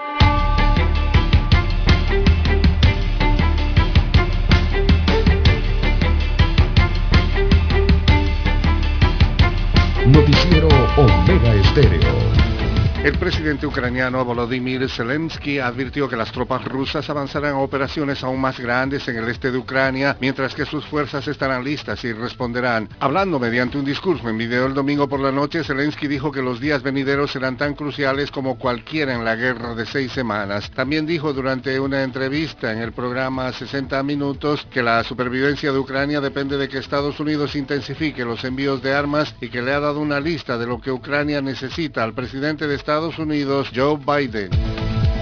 Sin que se apruebe ni un solo dólar de los $5.000 millones que solicitó para su respuesta global al COVID-19, el programa clave de la administración del presidente Joe Biden para ayudar a vacunar al mundo corre peligro de detenerse. A pesar de que la administración marcó el Día Mundial de la Salud el jueves con el compromiso de construir un futuro más seguro, saludable y equitativo en todo el mundo, sin financiamiento adicional del Congreso en septiembre, la Agencia de Estados Unidos para el Desarrollo Internacional, USAID, ya no podrá financiar la iniciativa Global Back. En el primer ejercicio de revocación de mandato en México, 15 millones de mexicanos votaron para que el presidente Andrés Manuel López Obrador permanezca en su cargo. Nos informa Sara Pablo. De acuerdo con el Instituto Nacional Electoral, en la consulta de revocación de mandato participaron 15.7 millones de personas, según el conteo rápido. Entre el 90.3 y el 91.9% votó por la permanencia del presidente Andrés Manuel López Obrador hasta el 2024. Me quedo y vamos a continuar con la transformación de nuestro país. Voy a seguir sirviendo hasta el último día de mi mandato. No me voy a pasar porque soy demócrata y no estoy a favor de la reelección. Sara Pablo, Voz de América, Ciudad de México. El centro manufacturero de Guangzhou se cerró hoy lunes a la mayoría de llegadas mientras China lucha contra un brote de COVID-19 en sus grandes ciudades del este. Shanghái ha sido la más afectada con otros 26.087 casos reportados hoy lunes, de los que apenas 914 mostraban síntomas. La ciudad de 26 millones de personas está bajo una estricta cuarentena que confina a muchos vecinos a sus hogares durante hasta 3 semanas. Por el momento no se ha declarado una cuarentena similar en Guangzhou, una metrópolis de 18 millones de personas. Los precios de alimentos como cereales o aceites vegetales alcanzaron su nivel más alto el mes pasado, debido a la guerra rusa en Ucrania y a las enormes interrupciones en el suministro que está causando, dio a conocer la Organización de las Naciones Unidas. La Agencia de la ONU para la Alimentación y la Agricultura, FAO, por sus siglas en inglés, señaló que su índice de precios de los alimentos, que monitorea las variaciones mensuales en el precio internacional de una canasta de productos básicos, alcanzó un promedio de poco más de 159 puntos el mes pasado, es decir, un 12.6% más que en febrero. Según la agencia AP, el dato de ese mes había sido ya el más elevado desde la creación de la herramienta en 1990. Según la FAO, la guerra en Ucrania ha sido en gran medida la responsable del incremento del 17.1% en los cereales, incluyendo el trigo y otros como la avena, la cebada y el maíz. Rusia y Ucrania, de hecho, son en conjunto responsables de de casi el 30% de las exportaciones mundiales de trigo y del 20% de las de maíz. Aunque era predecible dada la drástica subida de febrero, el dato es realmente destacable, señaló Joseph Schmidhuber, subdirector de la División de Mercados y Comercio de la FAO. Es evidente que estos precios tan altos de los alimentos requieren que se tomen medidas urgentes. Los mayores aumentos se registraron en los aceites vegetales, cuyo índice subió un 23.2% impulsado por el de girasol. Ucrania es el mayor exportador del mundo de este tipo de aceite. Es indudable que hay una interrupción masiva del suministro de la región del Mar Negro que ha impulsado los precios del aceite vegetal, dijo Schmidhuber a la prensa en Ginebra. Con la nota económica desde Washington, Leonardo Bonet, Voz de América. Desde Washington, vía satélite. Y para Omega Estéreo de Panamá, hemos presentado Buenos Días, América. Buenos Días, América. Vía satélite. Desde Washington, Omega Estéreo Noticias. La mejor franja informativa matutina está en los 107.3 FM de Omega Estéreo. 5:30 AM. Noticiero Omega Estéreo presenta los hechos nacionales e internacionales más relevantes del día. 7:30 AM, Infoanálisis, con entrevistas y análisis con los personajes que son noticia. De 8:30 a 9:30 de la mañana, Sin Rodeos, con Álvaro Alvarado, de lunes a viernes, por Omega Estéreo.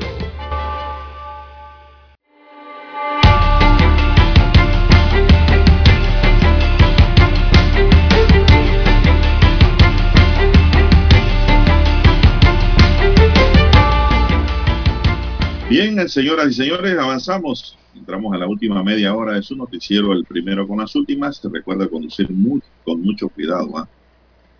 Y evite accidentes. Atentos al manejo. Nada de estar hablando por celular, viendo musicales en la pantalla, nada de eso. Concéntrese en su manejo y evite problemas. Tenemos una nota aquí, don César, que nos preocupa. Y es que 2 extranjeros y una mujer panameña han estafado presuntamente a más de 70 personas en Panamá y a otras 400 en países del continente a través de supuestos negocios con la criptomoneda. El Ministerio Público y la Dirección de Investigación Judicial están tras el rastro de estas personas. Varias denuncias reposan en la Unidad de Atención Primaria del Ministerio Público contra un venezolano de apellido López, su concubina panameña, apellido Rodríguez, exfuncionaria de la Autoridad de Canal de Panamá, y un guatemalteco de apellido Estrada, por llevarse fraudulentamente miles de dólares de personas que creyeron en el supuesto negocio que ofrecían. Patricia Jun, una de las víctimas que denunció ante el Ministerio Público a los 3 supuestos ladrones, reveló que fue contactada por una amiga a finales de 2019, quien indica que una amiga de ella, supuestamente Rodríguez Lascanzo, le estaba ayudando a subsistir en un negocio que hacía en bolsas de dinero de criptomonedas, afirma la víctima. Agrega Jun que fueron varios intentos hasta que por fin cayó, pues, luego de verificar que la supuesta empresa de la que decían ser su representante, denominada Two Generation Inc., existía en el registro público. Accedió a entregar $5,000 tras una cita en el centro comercial Multiplaza, donde estaban presentes su amiga de nombre Catherine, acompañada de López y Estrada. De acuerdo con Moon, los precitados sujetos le prometieron que ganaría el 5% mensual de todo lo invertido, y el total de dinero se lo agregarían luego y regresarían en 11 meses, destaca Hoy El Siglo. Ellos decían que el dinero lo podría invertir en bolsa de valores, en las criptos, ligas de fútbol, etcétera, confesó Hugo. En ese periodo, dice, yo invertí varias veces diferentes cantidades. Al transcurrir ese periodo siempre me pagaron el 5% y en julio de 2021 me regresaron mi capital de $5,000 más $3,000 que había invertido. Con un poco de recelo y a la vez un poco de confianza, porque ellos se hacían pasar por una empresa que investigué que realmente existía, me atreví a invertir. Ahora, Lara, $29,000. Es decir, le iban poniendo el cebo, ¿no? Como se dice en buen panameño. Igualito aquí que otras actuaciones que han hecho personas que te dan que ganar en la primera vuelta unos centavitos y tú crees que es verdad. Cuando le apuestas y le pones de verdad el dinero, se te desvanece. La bombearon. Así es.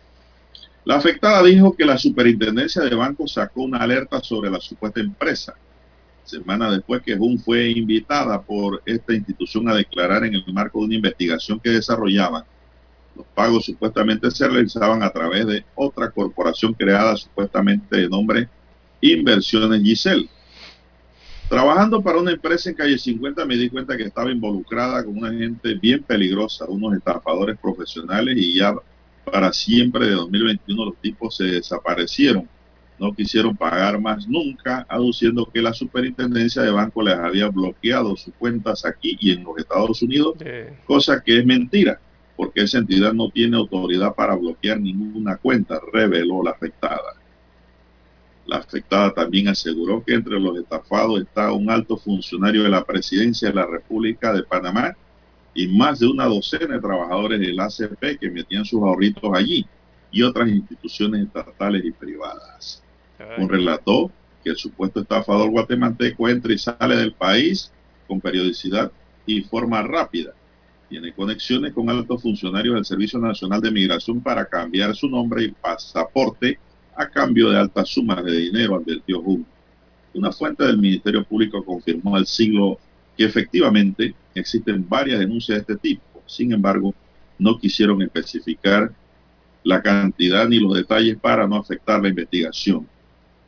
En nuestra entrega, dice, abordamos otros temas y declaraciones de fuentes oficiales, destaca hoy el diario El Siglo. Así que pues, como siempre, Lara, siempre hay gente que cae. Exacto, esperemos que esos funcionarios de migración estén bajo investigación, si es que ya no han sido separados, porque al parecer ya los han detectado. Y lo otro, don Juan de Dios, es que no han detectado. Sí, lo otro es que con las criptomonedas hay muchas estafas con estas criptomonedas y ya son hasta típicas esas estafas. Entonces hay que estar pendientes, tener claves para poder evitarlas. La más común, la que ya todos conocen en Panamá, que es la estafa Ponzi, ¿verdad? Esta de pirámides.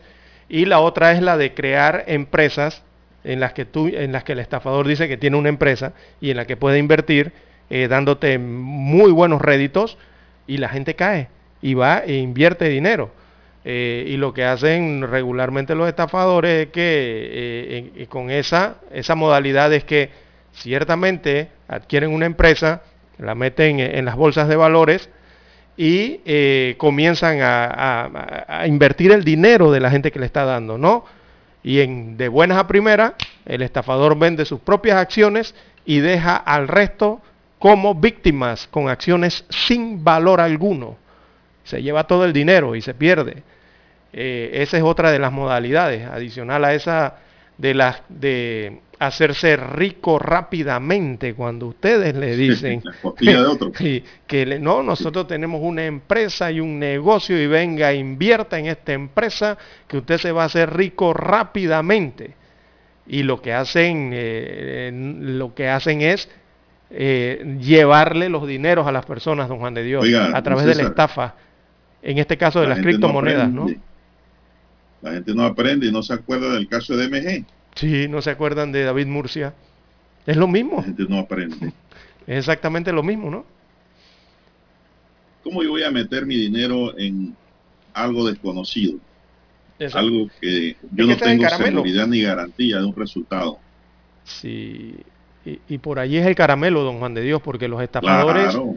Los estafadores te van dando. Claro, y entonces te van inventando nuevas tecnologías, y cuando te hablan de estas nuevas tecnologías y la criptomoneda y que se puede hacer esto digitalmente y con todas esas nuevas tecnologías, la gente queda embobada, don Juan de Dios, y queda dando el dinero, queda invirtiendo, sí, confiando. Y resulta que es tremenda estafa al final, ¿no? Bueno, la denunciante empezó con 5.000. Le dieron sus capital y le dieron ahí que aprobara que ganara un pequeño margen allí porcentual. Exacto. Pero cuando ella dice voy con todo y metió 29.000, fue hola y adiós. Exacto. ¿Por qué? Porque lo damos a conocer y lo detallamos para que la gente que nos escucha, gente pensante, pues tenga cuidado con este tipo de negocios que le proponen, en donde usted no tiene ningún tipo de garantía para invertir su dinero.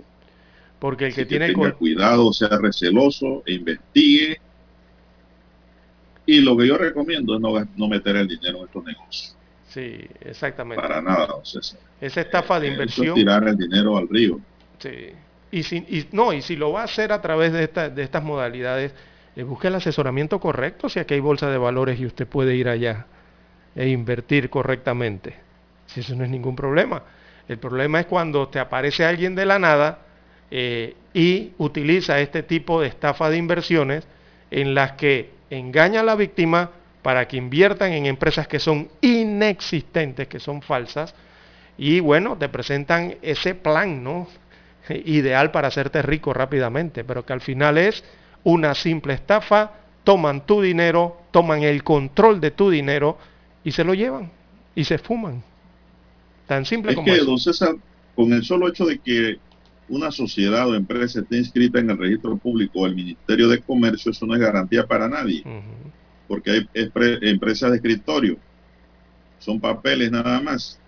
Usted va, entra a la página, a la plataforma, oye, sí, mira, aquí está la empresa, el presidente César Lara, tesorero Roberto Antonio Díaz, sí, el secretario Juan de Dios. No, está bien, esa empresa existe, pero físicamente, ¿dónde está? Murcia tenía físicamente una empresa de MG muy bonita, y aún así la trampa estaba detrás. Ahora estas empresas de papel, entonces, tienes que ver físicamente e investigar más dónde se encuentra y quiénes son los que están allí. Sí, Vamos a la pausa, don Roberto, y regresamos. Noticiero Omega Estéreo. Problemas de tierra, accidentes graves, reclamos a aseguradoras, incumplimientos de contratos, reclamos de herencias, todo asunto civil y penal, consulte al 6614-1445. Ahora contamos con el servicio de asesoría, confección de pliegos de cargos, impugnación y defensa en materia de contrataciones públicas. 6614-1445. Licenciados Juan de Dios Hernández Sanjur y Belkis Hernández Díaz. 7:30 AM. Infoanálisis, con entrevistas y análisis con los personajes que son noticia. La mejor franja informativa matutina está en los 107.3 FM de Omega Estéreo, cadena nacional. Desde los estudios de Omega Estéreo, establecemos contacto vía satélite con la Voz de América. Desde Washington, presentamos el reportaje internacional.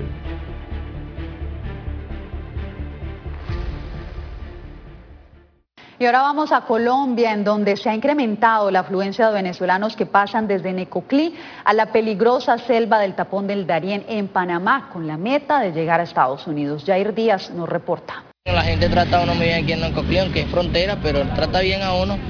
Y bueno, tengo como 3 días que llegué aquí. Él es Leiber Tobar, uno de los venezolanos que, como parte de un peligroso viaje para llegar a Estados Unidos, se encuentra en el municipio fronterizo de Necoclí para atravesar la selva del Tapón del Darién. Cuando pides a los americanos, primeramente, dale gracias a Dios por permitirme haber llegado, y segundo, buscar manera de trabajar y ayudar a mi mamá en Venezuela.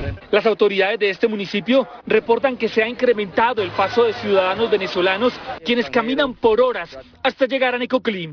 Está cruzando muchos venezolanos. Yo diría que es porque no hay restricción para que ellos pasen, dado que el año pasado no los dejaban cruzar. Entonces, como este año no hay restricción para ellos, entonces ellos están cruzando. En los primeros meses de 2022, unas 2.500 personas han cruzado por allí, una cifra que casi alcanza ya la totalidad de la registrada en 2021, según ACNUR. Están llegando alrededor de 170 o 180 migrantes diarios, están saliendo de lunes a sábado. La cifra de ciudadanos venezolanos cruzando por el Darién está superando a los 30, 40 haitianos que llegan diariamente a Necoclí. Yair Díaz, Voz de América, Bogotá. Escucharon vía satélite desde Washington el reportaje internacional. Para anunciarse en Omega Estéreo, marque el 269-2237. Con mucho gusto le brindaremos una atención profesional y personalizada. Su publicidad en Omega Estéreo. La escucharán de costa a costa y frontera a frontera. Contáctenos 269-2237. Gracias. ¿Qué tal, amigos? Les saluda Álvaro Alvarado. Quiero invitarlos para que me acompañen en mi nueva casa, Omega Estéreo, donde estaremos hablando sin rodeos de los temas que interesan a Panamá, de lunes a viernes, de 8:30 a 9:30 de la mañana. Sin rodeos, con Álvaro Alvarado, por Omega Estéreo. Noticiero Omega Estéreo.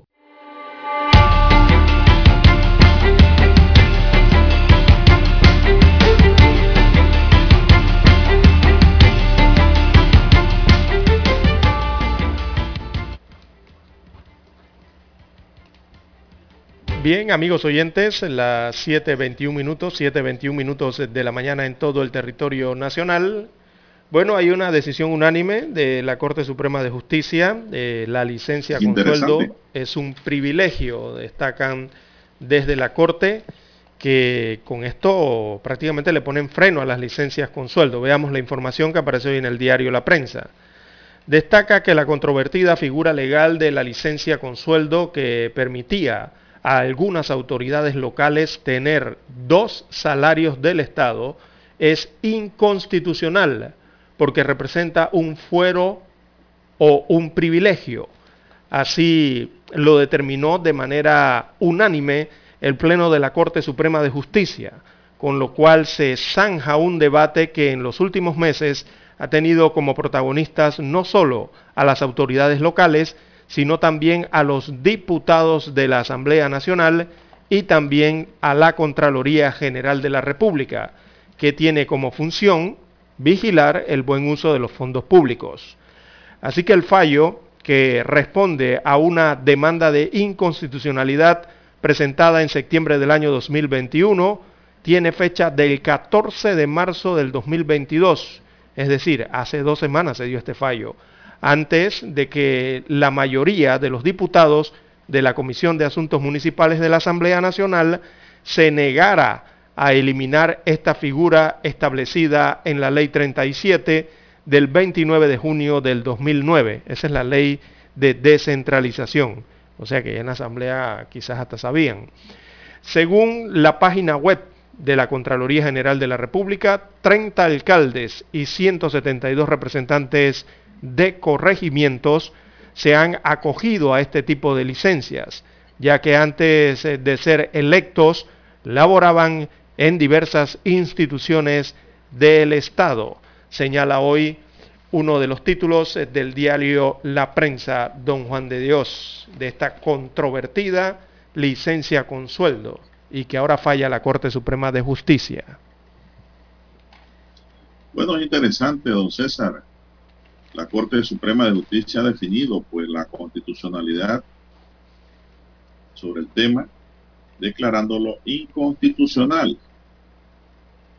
el cobro de licencia con sueldo por parte de los representantes de corregimientos y alcaldes del país, luego de que el abogado Roberto Ruiz Díaz, el mismo que presentó el referendo revocatorio contra el alcalde Fábrega, solicitar a la máxima corporación de justicia aclarar este polémico tema, César. Así es. El fallo, mire, dice, el fallo precisa que el establecer una licencia con sueldo a favor de estas autoridades se crea un fuero o privilegio a favor de estos funcionarios y en detrimento de otras personas que están en esa misma situación, dice la Corte Suprema. Es que el artículo 303 dice: los servidores públicos no podrán percibir dos o más sueldos pagados por el Estado, salvo los casos especiales que determine la ley, ni desempeñar puestos en jornadas simultáneas de trabajo. Es decir, nadie puede estar en dos lugares al mismo tiempo, César, por lo menos en este siglo. Tal vez dentro de 2 o 3 siglos pudiera ser que la persona se pudiera desdoblar, pero ahora mismo no. Y pues en esto hay mucha gente beneficiada, Lara, que van a tener que decidir si se quedan de representante o de alcalde o de cargo electo, renuncian, o pues al cargo electo, exacto, o dejan ese segundo privilegio. Esto han sido años y de años de pérdida de dinero, Lara, en este rubro que ha tenido el Estado. Yo nunca he estado de acuerdo con eso, y así lo hemos manifestado aquí, porque si usted lo escoge en alcalde o representante, usted debe saber que debe dejar el salario mediante la licencia sin sueldo a la que se acoge en el lugar donde usted realizaba sus funciones. Pero es muy bonito que si yo soy, digamos, profesor, funcionario con salario de $1.500, $2.000, $3.000, y luego salgo de representante o de alcalde, recibir todos los emolumentos. Recibir los dos. Eso porque ya santo de quién. Exacto. Recibes el salario de cargo electo y mantienes el salario por la profesión que has estado desarrollando en el Estado. Así es. Doble. Si yo tomo una decisión, Lara, de ser concejal, representante o alcalde, o tal vez hasta diputado, yo estoy tomando una decisión de servir al país y a la patria. Sí. ¿Y eso qué conlleva? Sacrificio. ¿Y cuál sería el sacrificio si el salario de educador o de médico, del cargo que usted quiera, es superior? Entonces tengo que decidir. ¿Dejo el cargo electo y me regreso a mi puesto, o pido la licencia sin sueldo para cuando termine mi ejercicio de cargo de elección popular regresar a mi puesto y recuperar mi salario? Recuperas tu salario nuevamente. Lógico. Muy bien por la Corte Suprema de Justicia. Sí, y muy mal por la Asamblea Nacional, don Juan de Dios. Los diputados evidentemente insisten en mantener los privilegios en sus acciones. Ya vimos las acciones de las últimas semanas respecto a este tema. Es inconstitucional. En la Asamblea Nacional. Y ahora está por encima de la ley. Exacto. Ahora la Corte Suprema de Justicia, el otro órgano del Estado, les contesta y le dice que eso es inconstitucional y que precisamente ese artículo 302 de la Constitución, o 303 también, el 303 específicamente, ese texto citado es suficientemente claro, dice la Corte Suprema de Justicia, que es tan claro que no podemos entender ahora cómo es que la Asamblea se pone a legislar al respecto, tratando de mantener los privilegios, ¿verdad? Ya ese es otro tipo de acción que parece más singular, más personal, de resolución de un problema personal de ellos, de los diputados o los políticos en este caso en general. Y también el procurador ya había señalado anteriormente, don Juan de Dios, usted recuerda, que estaba muy claro el texto constitucional, ¿verdad? Es lo que refrenda ahora la Corte Suprema de Justicia. Así que la Asamblea Legislativa, evidentemente con esto, don Juan de Dios, se ve que está violando el espíritu de la Constitución Política de la República de Panamá. Y ellos no deben aprobar leyes que son evidentemente inconstitucionales, dice la propia Constitución. Exactamente. Es una lástima lo que ocurre dentro del órgano legislativo desde hace años, desde hace meses, don Juan de Dios. Bien, las 7:28 minutos de la mañana, 7:28 minutos en todo el territorio nacional. Bien. Se nos acabó el tiempo, lamentablemente. Así es. Hoy vamos a estar investigando un poco más antes de retirarnos con el tema de, se habla de un posible cambio de ministros en el gabinete del presidente Laurentino Cortizo. 3 ministros estarían siendo removidos de sus cargos. Así que vamos a investigar el día de hoy. Se nos agotó el tiempo. Don Roberto Antonio Díaz nos acompañó en el tablero de controles. En la mesa informativa les acompañamos César Lara y Juan de Dios Hernández Sanjur. Gracias, señoras y señores. Sigan en sintonía de Omega Estéreo porque ya viene el equipo de Infoanálisis. Hasta aquí.